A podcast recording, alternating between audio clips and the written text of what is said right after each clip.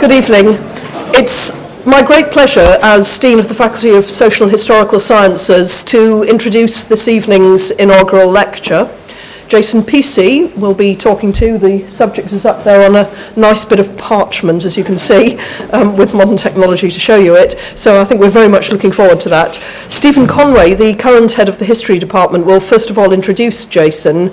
Uh, and afterwards, the vote of thanks will be made by Professor Michael Braddick, who has come from the University of Sheffield for the occasion. Um, after the evening is over, or after the main part, the most important part of the evening is over, the lecture now, you're all very warmly invited to join us for a glass of wine or some other drink available in the South Cloisters downstairs, directly downstairs. So welcome to UCL, welcome to this evening's inaugural.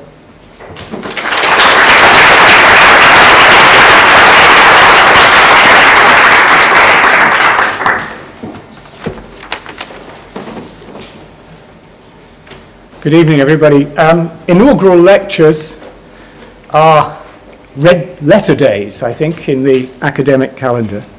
They provide um, an opportunity for family, friends, colleagues, and students to celebrate the great achievement of promotion to a professorship.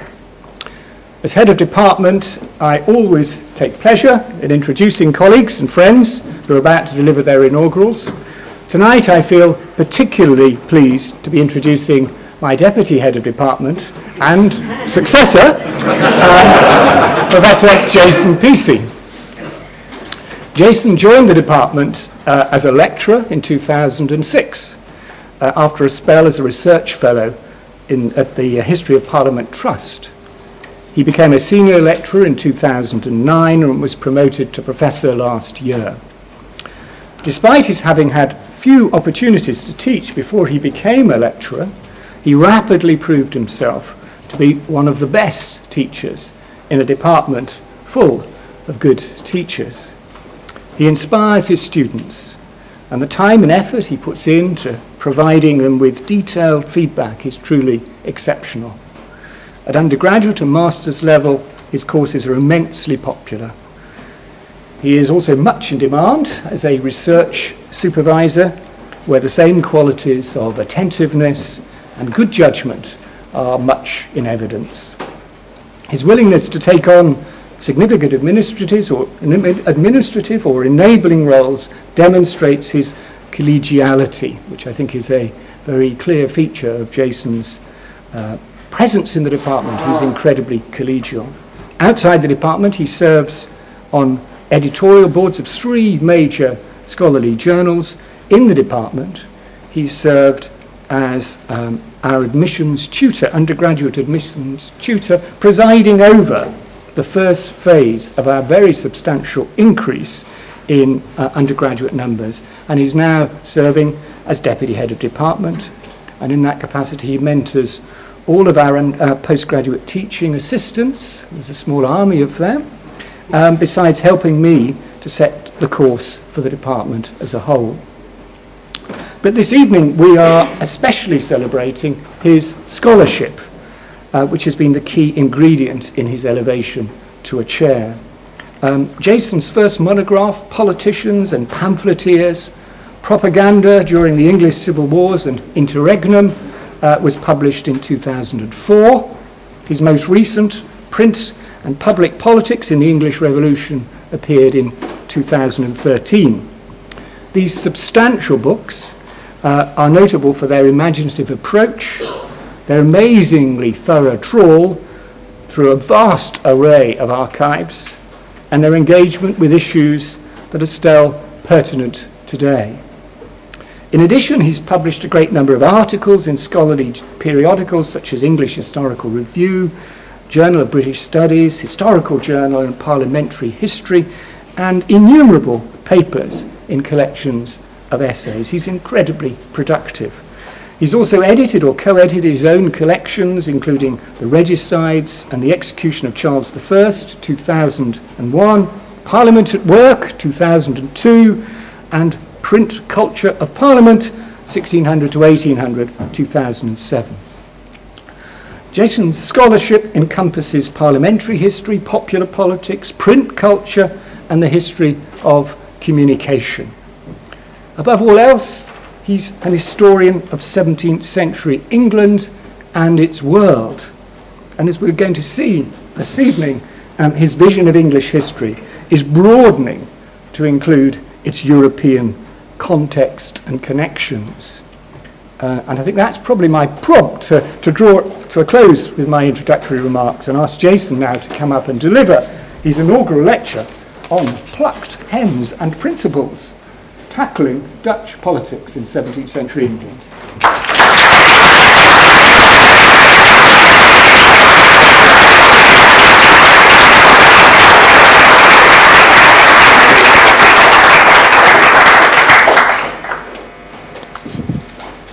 ruins the cut of the seat, this, doesn't it?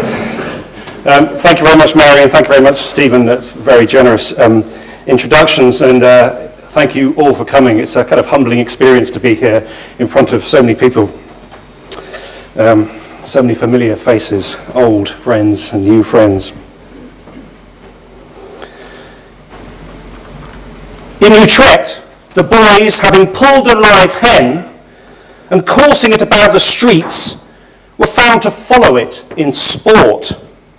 So wrote the English ambassador at The Hague, Dudley Carleton, in 1618.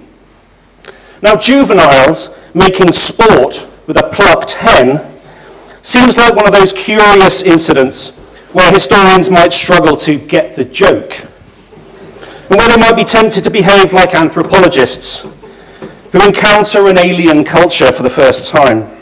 But for Carleton, however, um, the episode's meaning was perfectly clear. A picture of Dudley Carleton. Um, in coursing this featherless um, uh, creature about the streets, the boys great gave out, he said, a cry of commiseration. O Armenham. Carleton recognized that this phrase, uh, literally, oh poor hen, involved punning wordplay and an allusion to the Arminian, a much talked about um, uh, and controversial religious faction which was sending shockwaves through Dutch society and indeed um, Europe as a whole, and which was even thought capable of threatening the very future of the Dutch Republic. Carleton recognized, therefore, that this was a piece of popular political carnival, a mocking comment upon recent developments which had halted the rise of this particular group they're seen here um, being weighed in the balance and found wanting, if you like. So recent developments which had halted the rise of this particular group, and an indication that the Arminian, being very lately proud of his plumes, as Carleton said, was now stripped so bare that he is subject to scorn. So what makes the, intri- the, the incident so intriguing is not the fact that Carleton got the joke, not the fact that he was able to discern its meaning, but the fact that he showed such an interest in this kind of piece of street politics at all. And my aim this evening is to establish why this should have been so. And to, and to use that incident and that thought and that interest to explore English perceptions of Dutch politics more broadly. What intrigues me about this episode is the issue that has inspired my research to date contemporary ideas and practices relating to what we might think of as the interaction between the state and the citizen, and how people negotiated the difficulties involved amid the upheavals of the 17th century. As a historian of, of what we call political culture, I have studied government propaganda, as Stephen said, as well as political participation, but I'm currently concerned with showing how contemporary understanding in this area was informed by engagement with and activities in the world of European politics rather than merely domestic affairs. My argument will be that historians have often misunderstood Anglo Dutch relations in the 17th century. It is commonly assumed, therefore, that English attitudes towards the Dutch were marked by xenophobia, perfectly revealed here. Um, Pause for laughter. Um, so it's commonly assumed that English attitudes towards the Dutch were marked by xenophobia, or at least jovial prejudice. The Dutch Republic being likened to the buttock of the world. full of veins and blood but have no bones in it. And Dutch people being portrayed as butterboxes, as here, um, whose spirits are generated from English beer, making them headstrong, and whose bodies were built of pickled herring, which made them testy. Such views appeared periodically, as stereotypes do, but it was most obviously at times of war that Englishmen destri- described Holland as this undigested vomit of the sea, um, or indeed exclaimed, by God, I think the devil shits Dutchmen. the story of Anglo-Dutch politics, meanwhile, has often been told um, in relation to diplomatic strategy and bloody conflict. In terms of the 1623 uh, uh, massacre depicted here, uh, a massacre of English merchants at Amboina in modern Indonesia, as well as three wars, a fleeting Triple Alliance, the English conquest of New York, and the Dutch invasion of England in 1688. It is tempting, in other words, to focus on economic rivalry, struggles for mastery in a Europe of dynastic states, and the gradual emergence of a new world of sovereign states um, after the Treaty of Westphalia, depicted here, um, uh, and the emergence of what is known as the Westphalia system. This is the stuff of traditional political and diplomatic history. But it seems to be at odds with more recent emphasis on Anglo-Dutch cultural affinities, cultural exchange, to use the, the, the, the language of, of, of, modern scholarship, where borders appear to contemporaries to have been less um, significant. Now, it's into this territory, the apparently unbridgeable gulf between the political historian and the cultural historian, that my talk um, seeks to venture by reconsidering the ways in which English politicians uh, tackled Dutch politics. In doing so, of course, um, I want to honour UCL's long uh, standing commitment to the study of Dutch history um, and culture. And I want to reconnect British and European history I do so acutely aware of three things. My debts to many illustrious colleagues, uh, past and present, working in this field. The accusation that historians of Britain have been slow to direct their gaze to wider horizons, and recent moves to rectify this particular problem. Attempts have been made, therefore, to develop um, a cultural approach to diplomacy to trace changing attitudes towards the Dutch in English political discourse, and to demonstrate that foreign affairs, so called, were actually integral to domestic politics. Such work has, uh, uh, has emphasized English fascination with and even admiration for Dutch society. And it is argued that the political and religious landscape of Europe uh, was central to the ways in which people thought about Britain. But my goal tonight is to focus much more obviously on attitudes within successive English regimes, and to suggest that diplomacy was politically educative. Not just in enabling politicians to interpret the political activities that they encountered, but also in promoting new kinds of political practice, new ways of doing and new ways of seeing, not just in continental contexts. Sorry, not least in a continental context, sorry. I would argue that tackling um, Dutch politics, including popular politics, was a serious business. And that observing how the English responded to the processes and practices that they encountered reveals that contemporary politicians displayed an ability to engage with Europe in ways that are surprisingly positive and constructive and perhaps even instructive. So my first aim is to demonstrate that English politicians and diplomats were determined to understand what they would have called the genius of the Dutch people and the nature of the Dutch constitution. So the Dutch, therefore, were indeed, by English politicians and commentators, characterized as a strikingly equal nation of merchants, thrifty, industrious, cleanly, inventive. And profit was taken to be the rule of these men's affections.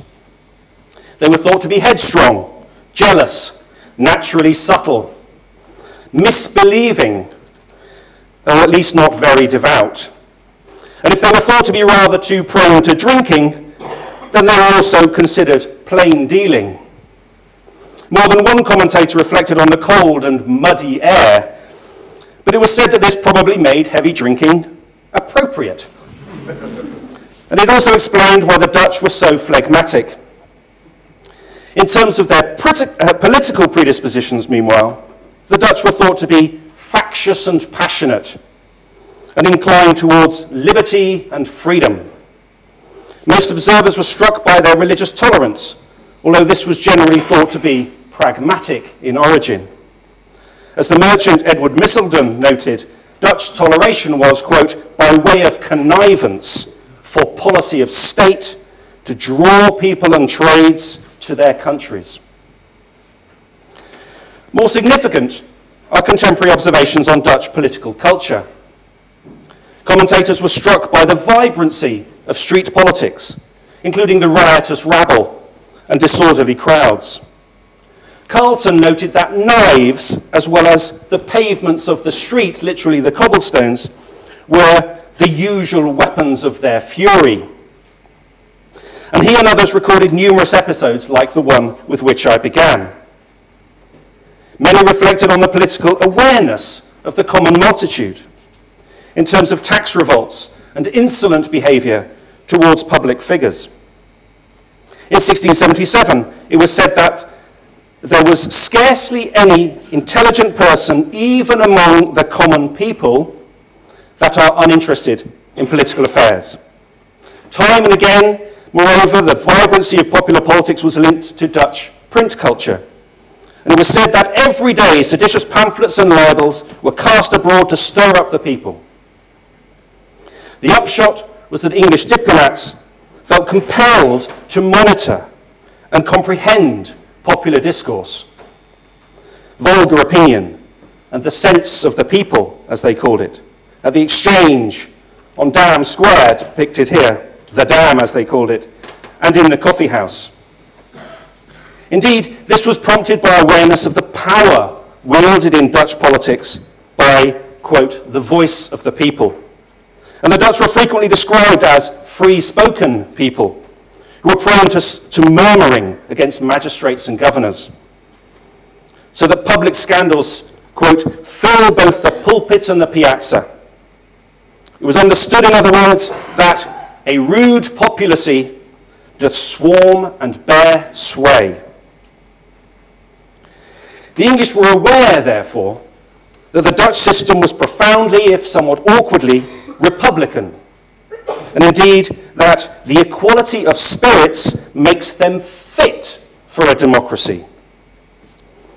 This was a cause for real concern, however, and it was thought to engender confusion of affairs when things were handled in common.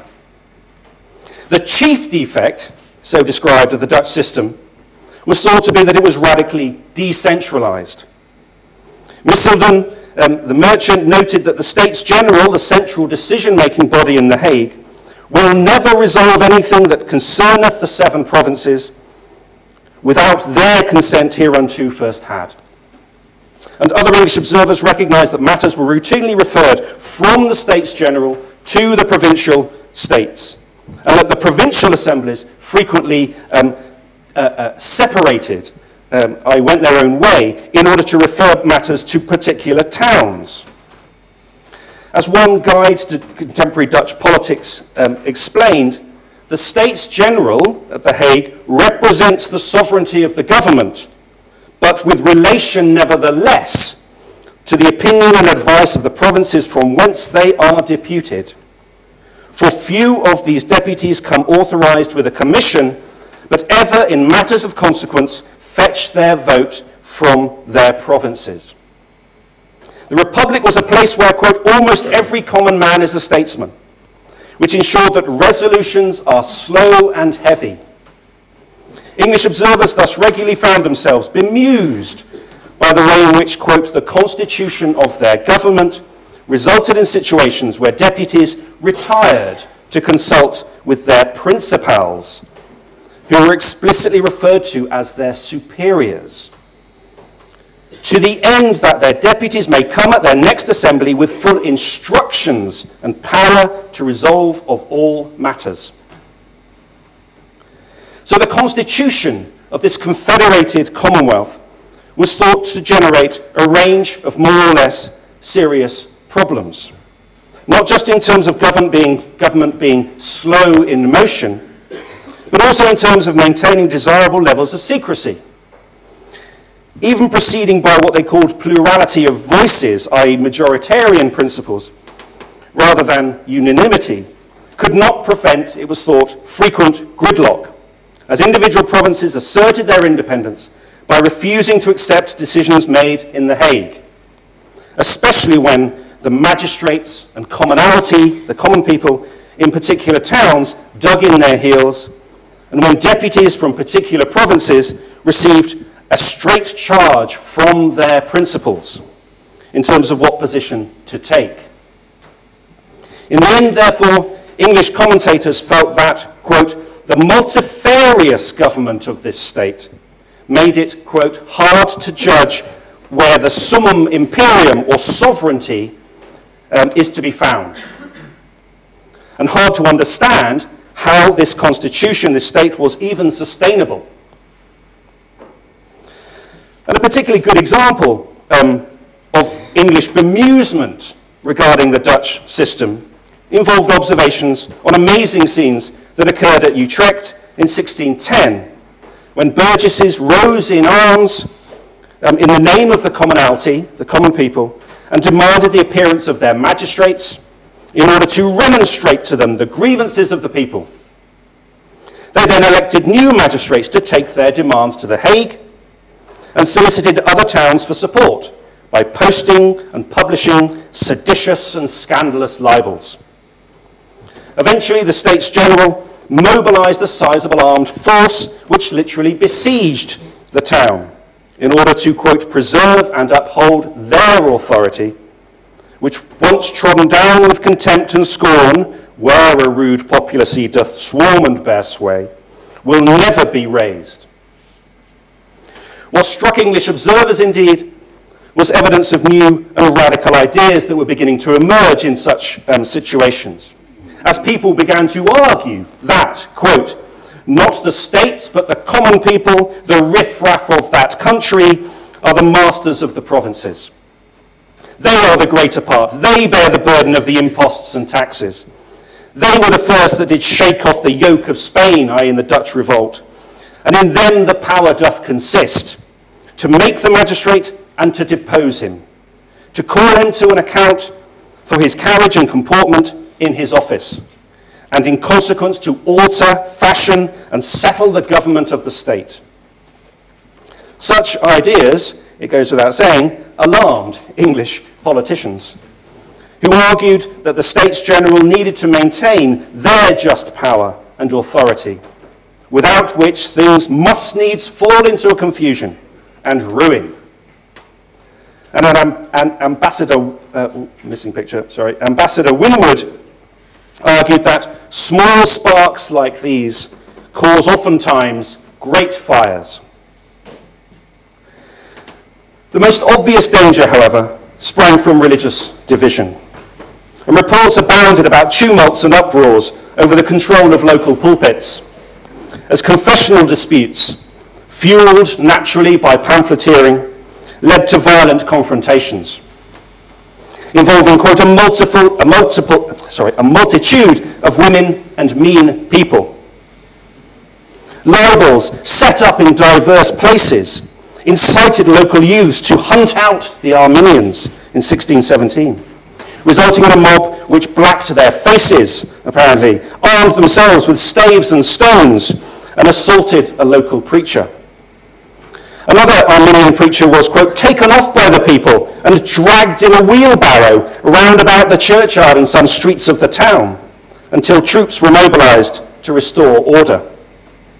Preachers were stoned in their pulpits, riots ensued, people got killed, and such issues, quote, raiseth great noise amongst the people, always accustomed to an unbridled liberty.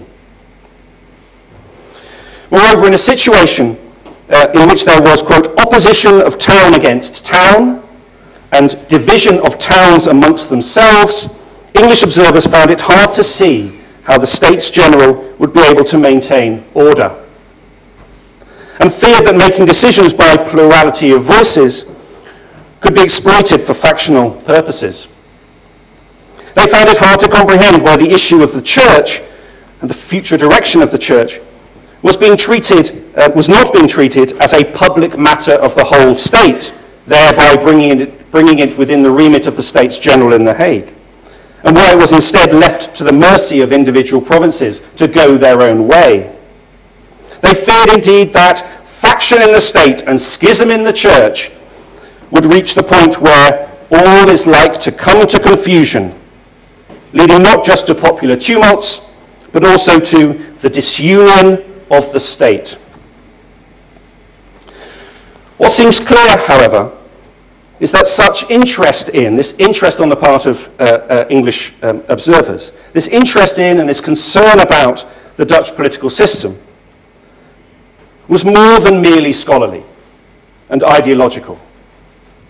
It was driven by a sense of how the Dutch constitution and the very viability of the republic would um, impinge upon the aims and ambitions of the English government.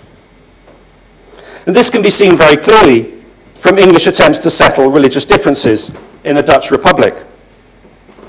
So it is well known that James I, in the early part of the 17th century, um, put pressure on the Dutch to remove controversial Arminian preachers like, the right slide, Conrad Vorstius, during the so-called Vorstius Affair, and to settle religious divisions at the Synod of Dort, 1618 to 19. So the English are very involved in persuading the Dutch to settle these religious divisions.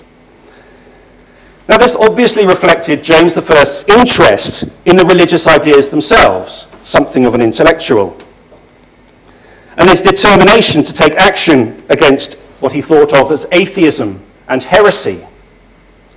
But it also reflected concern about the stability of the Dutch Republic not least as part of wider geopolitical strategies. And here, indeed, the logic was clear. Religious division threatened to unleash the fury of the people, and the insistence on provincial sovereignty, rather than the sovereignty of the States General, could lead the Dutch to disunite themselves. Most troubling of all was the risk that Dutch liberty and freedom could breed licentiousness and the ruin and subversion of their state, and then renewed subjection to Spain. But whatever the reasons for wanting to get involved in Dutch affairs, it is clear not just that such impulses made it necessary for the English to navigate a path through the Dutch political system, but also that the power of provincial states and popular opinion made effective intervention difficult. So they both want to intervene, but find it difficult to do so. So during the Vorstius affair, ah, there he is, Winwood. Um, during the Vorstius affair, Ambassador Winwood complained of tedious and wearisome delays, of much ado in the States General, and of long jangling in the States of Holland, which provoked much trouble both of body and mind, poor man. He also noted that the Dutch constitution meant that getting even straightforward things done was full of difficulty and danger, liberty being such a common cause. Local principles, principals being so powerful, and individual provinces clinging so doggedly to their sovereignty. Similar frustrations emerged in the course of attempts to get justice for the victims of the Amboina massacre. Dudley Carleton referred to many evasions he encountered. And he reported that the constitution of this state gave no way to celerity of proceeding in cases of such consequence. He eventually complained of my vexation of mind in this perpetual labyrinth of resolutions in these popular assemblies. Uh, one of his contemporaries, Sir Henry Vane, wrote of tedious and wearisome delays, while Misselden explained that things are so hard to be had in this government. Adding indeed that the States General was swift to hear but slow enough to speak, after the Restoration. Um, ambassadors like Sir George Downing often referred to having received but words um, uh, rather than actions. Time and again, English ambassadors grumbled at how issues which they raised at The Hague were referred to the provincial states according to the constitution of their government, and that nothing could be expected, quote, until they received more express order from their principals. The fact that the sovereignty of provincial states remained still entire led Sir William Temple, one of the more astute observers of Dutch affairs, to reflect that this made it much harder to treat with them than with any other prince or princes. And this situation made it hard for ambassadors to know how best to proceed and with whom it was most appropriate to deal. And although it was possible, therefore, to lobby the provincial assemblies rather than merely the States General, it also became clearer that this kind of action would be thought highly inappropriate and might indeed breed jealousy and distrust on matters which were thought to affect all of the provinces.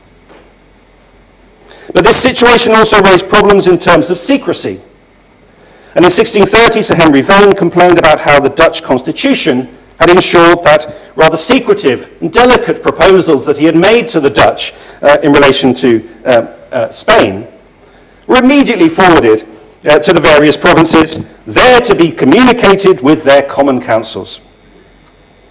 Indeed, such political openness often resulted in English diplomatic papers being printed um, for uh, commercial sale, much to the chagrin of English ambassadors. Sir William Temple was explicitly advised, therefore, that on certain issues that he wanted to pursue, it would be unwise to put in a memorial to the States General because of the danger of having it grow public. As often as not, indeed, it was the desire to influence Dutch policymakers which made it imperative to understand the Dutch constitution. Successive ambassadors were instructed to gain an understanding of its structures and processes, not least to avoid giving offence. Although some of the more uh, astute ambassadors wished that these, uh, these things, this, this nature of the Dutch constitution, was a little better understood in England as well. There's this general sense that most people in England have no clue um, what is going on. As such, it was, um, it was those most closely involved in dealing with the Dutch system on issues like the Amboina massacre who provided the most searching analyses of the Republic's constitution. Misselden um, is amongst these. He recommended that people should read the learned Grotius, of course, in order to understand how the Dutch government worked. He also detected that de- delays were done purposely to spin out time. And he also blamed the influence of the Dutch East India Company, their headquarters shown here, who now rule the states of Holland and thus the States General. The real problem that English ambassadors faced, in other words, was that merchants are here at this helm. And also that merchandise is here accounted a matter of state. Another report noted that these merchants were so mixed in the government that they had knit and so united to them all sorts of men of principal places. This made it, quote, altogether impossible by any treaty or discourse or negotiation between His Majesty and the States to bring a good end to the English. Worryingly, in other words, the shareholders of the Dutch East India Company were thought to represent, quote, a state within a state. Perhaps the most intriguing way in which English ambassadors experienced the Dutch system involved interventions um, uh, regarding the conduct of English men and English women who lived and worked um, in the United Province, thousands of them. Dealing with such people revealed very clearly that English governments had limited power and that their sovereignty um, um, was constrained. So, my next goal is to just demonstrate how, why, and how far it proved difficult to control the behaviour of those whom the English government regarded as English subjects. Constrained sovereignty, as I'm calling it, could be explored in any number of ways, not least in terms of managing English um, regiments that were serving on the continent, restraining the arms trade and monitoring how English fanatics, so called, set up cloth working ventures in the United Provinces as vehicles for political agitation.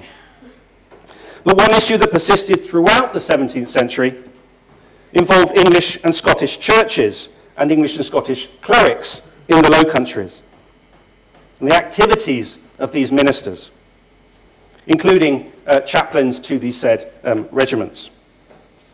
Here, the English government recognised that it was scarce practicable to control, for, sorry, for control to be exercised from England. And in 1621, James I agreed to the creation of a local synod or clerical council to oversee church government amongst this community. This effectively conceded that religious practices would be very different, uh, religious practices um, of the English and the Scots in, um, um, in the Low Countries would be very different from those which prevailed in Britain. Even if the king merely sought to, quote, restrain abuses and punish disorders of life rather than to meddle in doctrine. The key problem involved the determination on the part of this English synod and these English and Scottish ministers to retain as much independence from London as possible. And it soon became clear that the ministers tended to, to go as directly cross to the Church of England as a consistory can devise to go. Attempts were thus made to introduce an, an, an innovative hybrid of the English and Dutch liturgies in ways which were thought likely to breed a new sect, cause distractions and divisions, and be prejudicial to the English church government. This then provoked attempts by the English government to rein in um, uh, English preachers and Scottish preachers um, uh, uh, like John Forbes, who, it was said, will not abide the Book of Common Prayer, nor use any set forms of prayer nor celebrate the public administration of the church, nor pray for the king as supreme governor of the church, but doth all things according to his own judgment and mind, both in doctrine and administration. As was so often the case, however, attempts to control wayward English subjects faltered because the Dutch government was reluctant to comply, not least by resisting English attempts to summon refractory ministers back to London. This was, as Ambassador Boswell made clear in the 1630s, a vexatious business, not least because he was confronted by the constitution of these states. And one major problem was that most English ministers were paid by the states, and so in their service, thereby removing them from English control. Boswell certainly expected that the Dutch would refuse to hand over particular English clerics because they hold it a prejudice to their independence. So John Forbes proved to be um, more or less untouchable. And he was uh, eventually offered a lucrative living, a clerical living, in Rotterdam, with pensions from both the Dutch state and the town. That death uh, prevented him from taking up this position proved to be of small comfort Moreover, because other dissident Puritans um, simply emerged and appeared into his place. Similar problems emerged in relation to other puritanical preachers, like William Ames. Blurry. Um, a thorn in the side of the English government for over 20 years before his death in 1633. Here it was one thing to persuade his regimental commander to remove Ames from his chaplaincy but it was quite another to prevent him from receiving a stipend from the Dutch government, to prevent him from securing university appointments in the Republic, and to prevent him too from taking up a preaching position in Rotterdam upon a pension promised by that town. The danger, in other words, was that the United, Province would, United Provinces would serve as a nursery of Puritanism and of sectary fugitives And what was particularly worrying was the possibility that such men would uh, also become involved in printing seditious books. That's what people did in the Low Countries, not least for distribution in England. And this was certainly true of uh, William Ames, whose writings and publications had been troubling English officials and churchmen since at least 1612, but who was, quote, entertained and embraced at The Hague, where he was able to, quote, breed up the captains and soldiers there in mutiny and faction. And this situation only got worse as time passed. And by 1621, Sir John Ogle, an English commander um, in the Low Countries, could complain that every man takes the liberty to himself to censure and control the actions of princes and print their boldness. In seeking to curb the production of these libelous pamphlets, the English government, however, encountered the problem that many of those involved, like the printer Richard Schilders, the clue is in the name, were Dutchmen. Against whom the, English, the, sorry, the Dutch authorities were naturally unwilling to act. And even, when Eng, sorry, even with Englishmen like William Brewster and Thomas Brewer, both involved in printing, even with them it became clear that local officials were negligent in taking action and that English renegades were effectively protected Brewer, for example, had privileges as a university man at Leiden. And as such, the English worried that, quote, remanding him into England as the king's own native subject would lead to disorder in this, uh, this tumultuous town.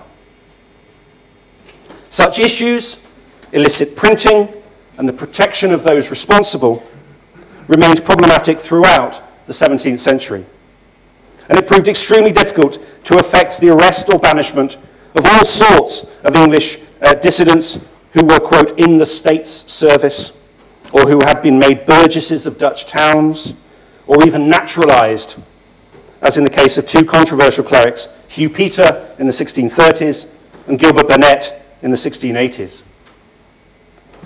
In 1685, for example, Ambassador Skelton was informed that removing men who, were, who had been made burgesses in the Dutch Republic was a major problem because, quote, the constitution of their government uh, was such that it could not well be remedied, especially if such status was granted before individuals had been declared fugitive.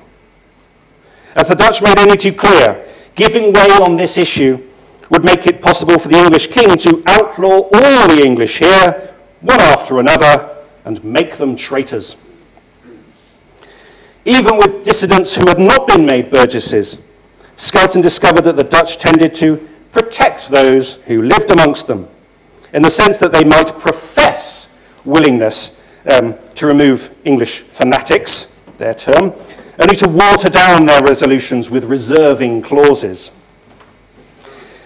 The English also encountered partial compliance, as they described it, on the part of local officials. They fell foul of confusing local regulations and even faced active resistance partic- uh, in particular provinces and towns which considered themselves to be a commonwealth apart. Not to mention the fury of the rabble.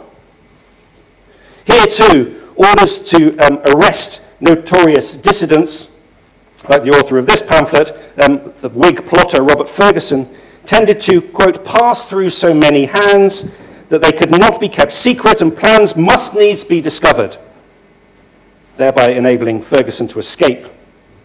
Such behavior prompted the conclusion that the Dutch tended to baffle and juggle as far as they can, to offer nothing more than fair promises, and to indulge in butterbox policy. In 1686, an incensed Ambassador Skelton claimed that the Dutch played fast and loose with me, and he sought a new posting, there being nothing now to be done here. And at the heart of the problem with English dissidents um, was the fact that there were competing notions of citizenship. The Dutch claimed that decisions by the government in London to banish people from Britain served to, quote, extinguish their subjection and consequently His Majesty's right of declaring them rebels after they are banished and become subjects of another state. The English, on the other hand, claimed that naturalising someone like Burnet did not free him from his allegiance to the king. Misselden uh, recognised a wider problem caused by marriages between English men and Dutch women, whereby his majesty loseth his subjects. Adding that such people were, such people were, for the most part, under no government. They were not under the kings, for they professed to have left their country for that. But neither were they under the state's government, because they are strangers and our language hard to be understood.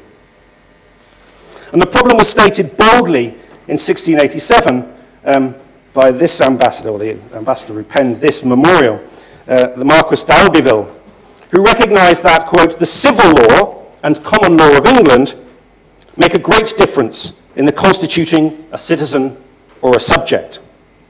Dutch civil law, he said, makes a citizen or subject anyone who hath a fixed or settled dwelling of what nation soever where he resides.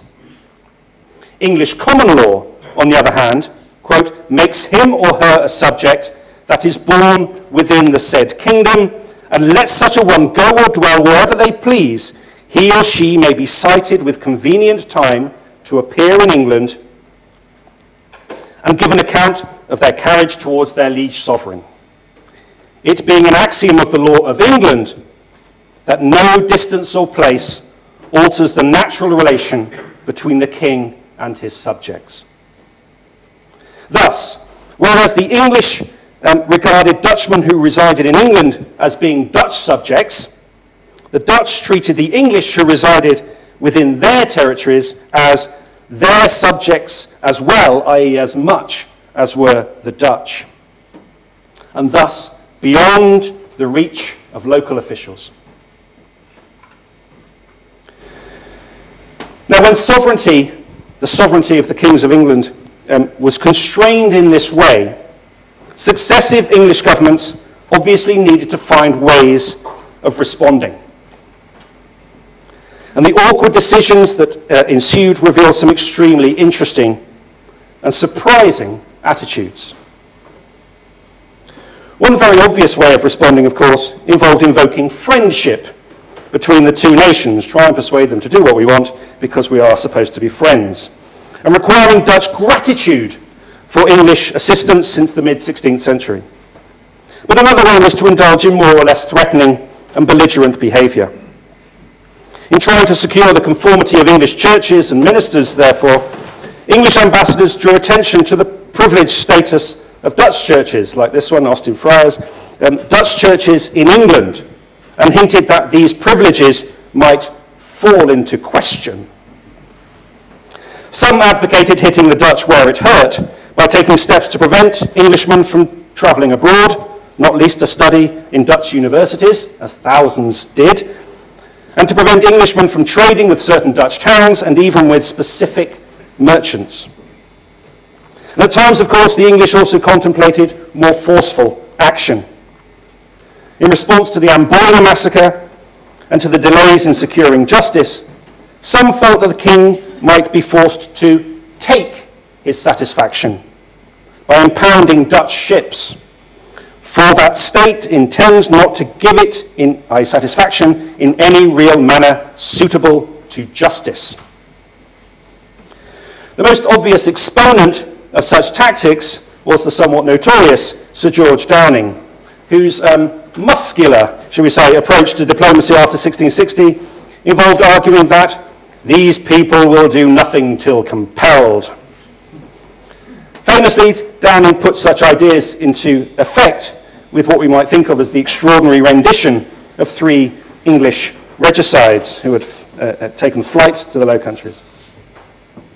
Downing recognised that going through the proper channels would prove more or less fruitless for I know the humour of these people. And although he recognised that local Englishmen might not be willing to assist him, as have their livelihood and dependence in this country, and that they might indeed be pulled to pieces by the common people, he effectively duped the Dutch authorities to prevent all tricks and delays in the office of justice, and managed to stay one step ahead of the Dutch authorities and indeed the mob in order to convey the men back to their doom uh, in London. Downing boasted that such tactics were never known before. But the problem was that they generated wariness on the part of the Dutch authorities and hostility from the Dutch people. And it was a trick that was unlikely to work very often. Now, this is not to say that Downing ruled out snatching other red, uh, renegades. He was indeed eager to pursue the chase. Not least because, and this is a direct quote, I promise you, hanging is too good for them. but even he recognized that employing lusty fellows to grab other rebels would make the town too hot for us, and that those involved would be stoned by the rabble. And also recognized that the Dutch authorities were going to be much more watchful and that they would refuse to co- cooperate with any such pl- uh, plans and ploys. Indeed, subsequent attempts to arrest old Republicans like George Joyce and Slingsby Bethel, also exiles in the Low Countries, these attempts met with rudeness and resistance. And the attempted uh, capture of the Whig plotter Sir Robert Peyton in 1686 was not only prevented by the rabble um, on the grounds that he was a burgess of Amsterdam, but also resulted in the prosecution by the Dutch authorities of the English officers who had been involved in the attempt. And a prosecution uh, put into effect, it was said, with utmost rigour and severity. So, more interesting, it seems to me, than such bluster and such bluntness were instances where English ambassadors showed a willingness to compromise and to work cooperatively. Sir William Boswell recognised that suppressing Puritan books in the 1630s might be considered an impossible work. But he nevertheless made headway by proceeding, quote, according to the laws and statutes of the land by the magistrates and ministers of justice in the towns. In 1638, indeed, he sought to effect a mutual placard or official order involving reciprocal arrangements to prevent the production of illicit texts in both England and the Dutch Republic. And he also worked in concert um, with local uh, grandees like Johannes uh, Lemaire, uh, the, the, uh, a minister in the Dutch Republic, who was said to have hindered the publication of certain books in the very birth. Boswell was thus able to report that I proceed, though slow, yet sure. And he managed to secure the censure not just of English renegades, like the Puritan minister John Canne, but also of Dutch citizens, including the printer William Christians. Yet more striking are cases involving uh, uh, the Puritan minister John Forbes, who had been banished from Scotland in 1606, and the English printer Thomas Brewer. James I, therefore, only managed to secure the return of Forbes to England when the latter agreed to travel to England uh, willingly, voluntarily, and on the condition that he would not be imprisoned and that he could then return a free man to the Low Countries. Similarly, Brewer was only able to be questioned in England for his activities after the English ambassador, our old friend Dudley Carleton, agreed to various conditions imposed by the Dutch um, authorities to ensure that he would not be molested, either in body or goods, or to punish him further than with a free confession of his own misdemeanors. Brewer was also to be accompanied on his journey by officials from Leiden University, and he was neither to be imprisoned nor, quote, referred to the judgment of the bishops. And he too was to be allowed to return to the Low Countries. Now, such an arrangement, brokered by Carleton, um, aggravated the, James I, who forced the ambassador to crave his pardon. But Carleton's response is illuminating. He pointed out that his accommodating approach reflected an appreciation of Dutch sensibilities regarding the protection of local privileges, as well as awareness of, quote, what Robsart would have met with if he had pursued a more aggressive strategy. Carleton thus pointed out that I hold it no service to his majesty to entangle his affairs with difficulties when the end may be attained unto by a more facile and feasible way. In addition, the English at least occasionally invoked the concept of joint judicature as a direct means of challenging the sovereignty of one particular state. In pursuing, the, uh, uh, in, in pursuing justice for the Amboina massacre, therefore, Sir Henry Vane questioned the way in which the Dutch attempted to insist on their sovereignty by demanding that Dutch officials should interrogate English witnesses in The Hague. And Vane advocated instead the idea of joint judicature as a kind of sharing of sovereign power. Even the truculent and combative Downing began to think more creatively, devising a plan for drawing people from the United Provinces into England by making all Protestant immigrants as natural born subjects. In doing so, he effectively signalled a willingness to rethink English notions of citizenship. Other instances are equally revealing. The attempt to secure English representation on the Dutch Council of State. The idea for a collaborative Anglo-Dutch venture to establish what were called, somewhat uh, bizarrely, Scottish houses of entertainment. The, the mind boggles. as far as I can gather, um, this was an attempt um, which would have enabled Scottish fanatics, uh, Scottish Puritan preachers, to worship as they pleased, thereby satisfying the Dutch and their toleration, while also placing them under a degree of surveillance, thereby pleasing James II. More striking still is the fact that the problems caused by exiled dissidents in the Low Countries helped to promote um, English Republicans in the 1650s to propose a more strict and intimate alliance and union. This is the failed union attempt of the early 1650s.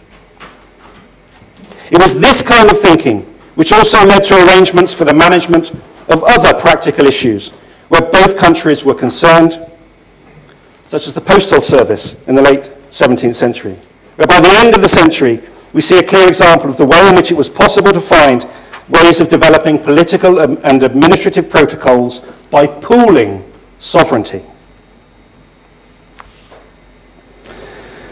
Now, it would, of course, um, as I proceed to uh, wrap things up, it would, of course, be rash to push this kind of argument too far. It is impossible uh, to deny that Anglo Dutch relations deteriorated to the point of open warfare on more than one occasion. that the alliances into which the two states entered were short lived and unproductive, and that the treaties they signed were not always worth the paper that they were written on.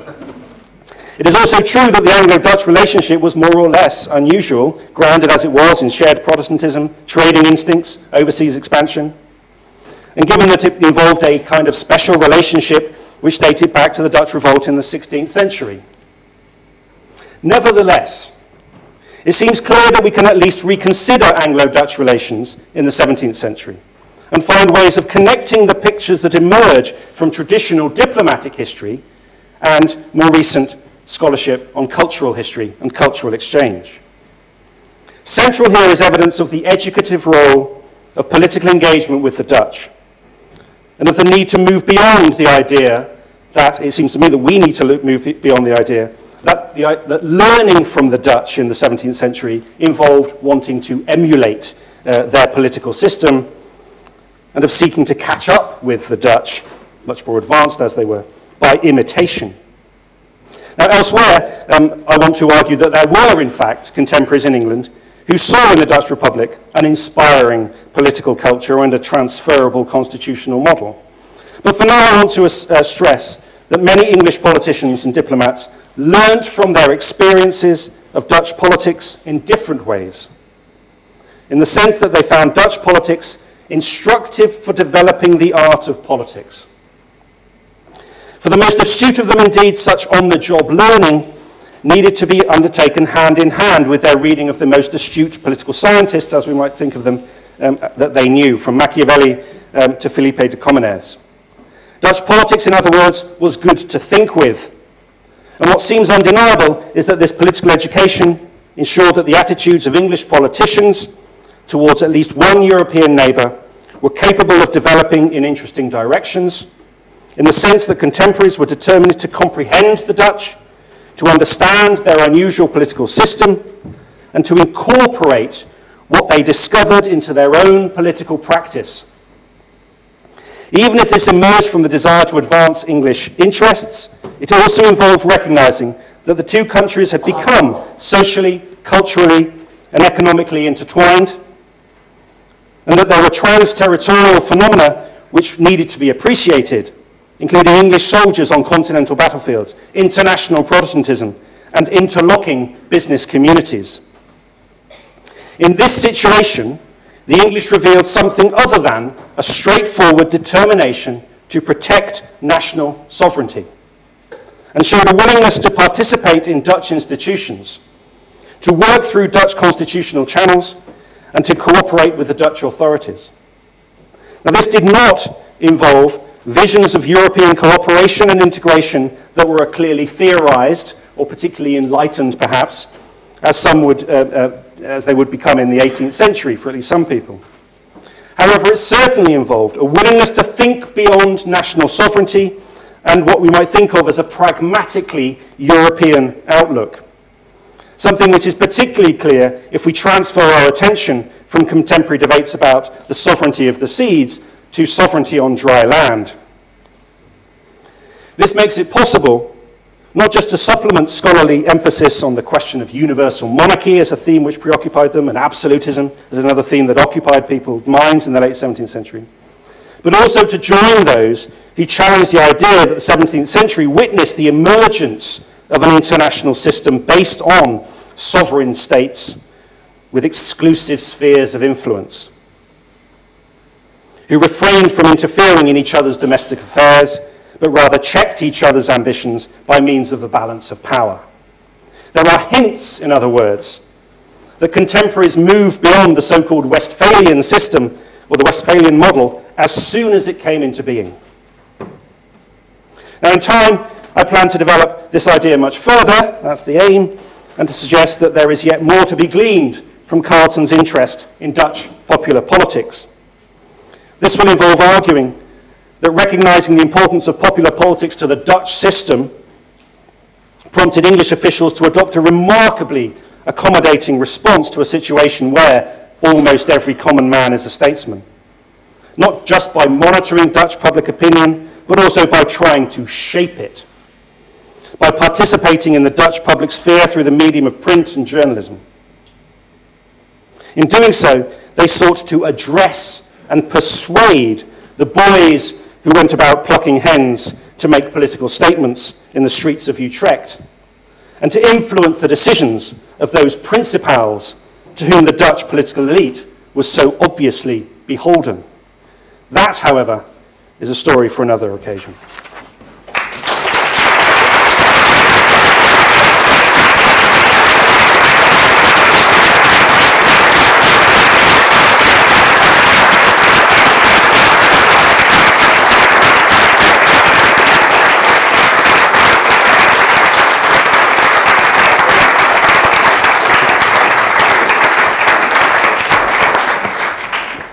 Well, uh, appropriately enough, I'm a stranger here and I'm observing uh, customs I don't fully understand. But I understand two things about my role here. One is that I'm not actually uh, uh, supposed to invite a vote, although there's no question about the outcome of such a vote, should there be one. Also, that I stand between not only an excellent lecture, but also, as a country boy up from uh, uh, Yorkshire to the Big Smoke, what will no doubt be excellent wine. And the shorter the time I spend between you uh, and those two excellent treats, the better. However, I do want to take a few moments to reflect on Jason's work, work and, and what I've learned from it. I, I am genuinely very flattered to have been asked to do this. I uh, think I speak for many people in the room in saying that I've learned an enormous amount from Jason directly and indirectly over the years. He's a man of tremendously wide uh, uh, I'll just pause a moment there. Knowledge, which he, which he's, uh, uh, uh it, it, with which he's extremely generous. And uh, he's unfailingly polite and helpful in answers to questions of the most minute and trivial detail. Uh, but also to questions, much larger questions of interpretation. So I, I'm honoured to uh, be offering this vote of thanks and to and a little alarmed by having to offer some kind of appreciation of uh, Jason's work over the years. Uh, but I want to start with his work on the English Revolution. At the time when uh, Jason started work on the English Revolution, the historiography had splintered between political history, very engaged with uh, reconstructing the course of events, a social history which had largely turned its back on the revolution, and an intellectual history which proceeded through a contextual analysis which saw the context as lying in other texts rather than the larger political world. Jason started work on uh, Henry Parker. I had to check the first name with him, I'll admit, just before the lecture, under the tension. Uh, Henry Parker, who's been written about as one of the key contributors to what's known as the Paper War on the outbreak of the English Civil War. But Parker has been written mainly in terms of uh, intellectual history, and Jason's attempt to understand what made Parker possible, what made it possible for Parker to say these things, to arrive at these ideas, to publicise and circulate them, has led him into a much broader reconsideration of the political culture of early modern England through its print and communicative practices and how those stimulated and fostered and enabled intellectual innovation of all sorts uh, of uh, exciting kinds.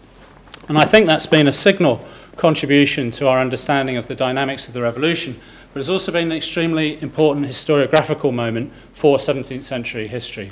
The, the, finding, the, the way in which he's found new ways of reintegrating those uh, disparate uh, historiographies.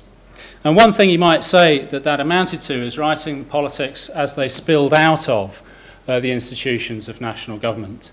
Uh, how it was no longer possible to constrain debate within uh, the formal structures of the British state and, and uh, a recovery of the social depth of political engagement in early modern England. And I think uh, that's uh, not in too lame a way a continuity announcement to the new work, which shows how those politics spilled out of the institutions of English government in a geographical sense, too. There was a time when the English Revolution was regarded as an important issue in comparative history. Um, that moment has passed for the time being, but there is an attempt to write it as part of a connected history instead. But those connections have normally been sought through the rest of Britain and Ireland and across the Atlantic. I think this is a very important move to see how English politics spilled out of England and were connected with a wider European politics, and indeed how those European politics drew on English uh, political dynamics. So I think this is going to be another very important moment in the historiography, and one I'm very excited to hear more about. One final uh, observation, I think, is that the uh, final, uh, his, finishing um, uh, shot, really, that the Westphalian system was over before it started, is uh, important for our institutional history of international relations. I think the new global history leaves institutions out, and we are not well equipped for understanding how institutions operated in an international world. But I also think it's important uh, for refiguring British history as a participant in a wider world history. And I think there's an urgent need for our political, our public discussion now to engage with how British history has not been self determining and self contained, and how it's always been engaged in wider dialogues with wider communities uh, internationally and across the globe. So, in both ways, I think this promises to be a really important move for British historiography. And it's the second major move with which Jason has been uh, associated. I did want to say, I missed this out, but I will say it. Uh, one remarkable feature of Jason's work, and it's been manifest again today, is how it's been driven from the archive. He served a stern apprenticeship in the History of Parliament Trust. The History of Parliament has contributed far more to the historiography of the early modern period than the name would suggest. And Jason's career is one illustration of that. Uh, but he, uh, uh, to say that someone has magnificent archival command is even among historians not always a compliment. But in Justin's case, uh, Jason's case, I do know his name. Jason's case, it's definitely true that his archival command empowers and enables imaginative history. He's led by the archive, he's grounded in the archive, but he is not limited to the archive. And I think we've seen that again tonight in a rich, densely illustrated, but conceptually interesting paper. So I hope that you'll join me in thanking Jason for that wonderful lecture, which offers a new prospect for what should be an extremely stimulating uh, round of work in a new direction.